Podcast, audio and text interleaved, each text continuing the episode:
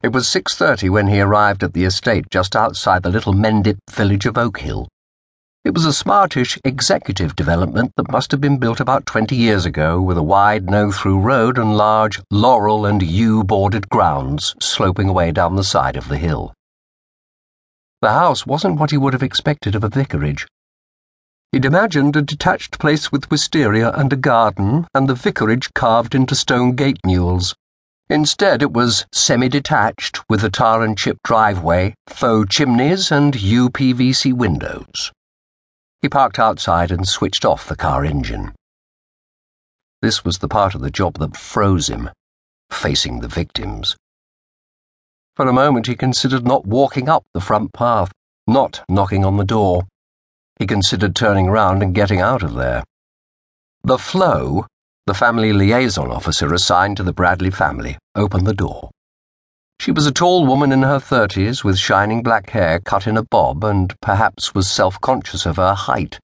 She wore flat shoes under the wide legged trousers and stood with a permanent stoop as if the ceiling was too low. I've told them what unit you're from. She stepped back to let him into the hallway. I didn't want to scare them, but they had to know we're taking it seriously and I've told them you haven't got any news, that you just want to ask some more questions. How are they doing? How do you think? He shrugged. Fair enough. Stupid question.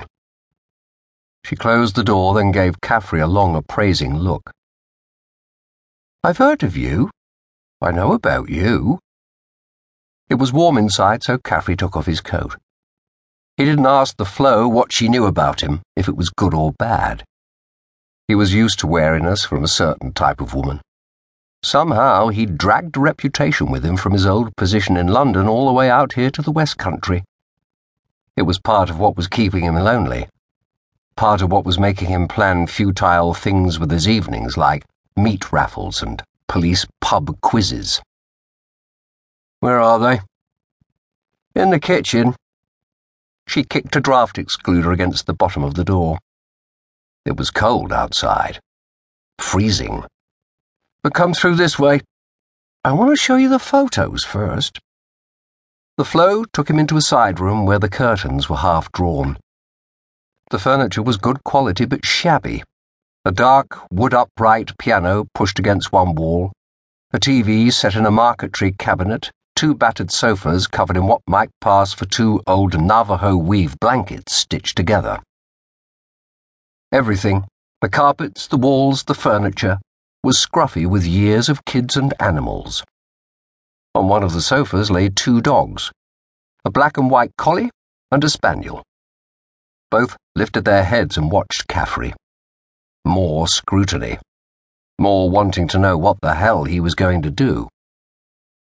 He stopped at a low table where twenty or so photos had been spread out. Torn out of an album, in the family's haste, they'd pulled the sticky corners off the pages. Martha was small and pale with fine white hair cut in a fringe. A pair of glasses, the type that'd get a kid teased. In investigative circles, conventional wisdom said that one of the most important skills in finding a missing child was choosing the right photo to release to the public. It had to be representative for identification's sake, but it had to make the child appealing. He used his finger to move the pictures around.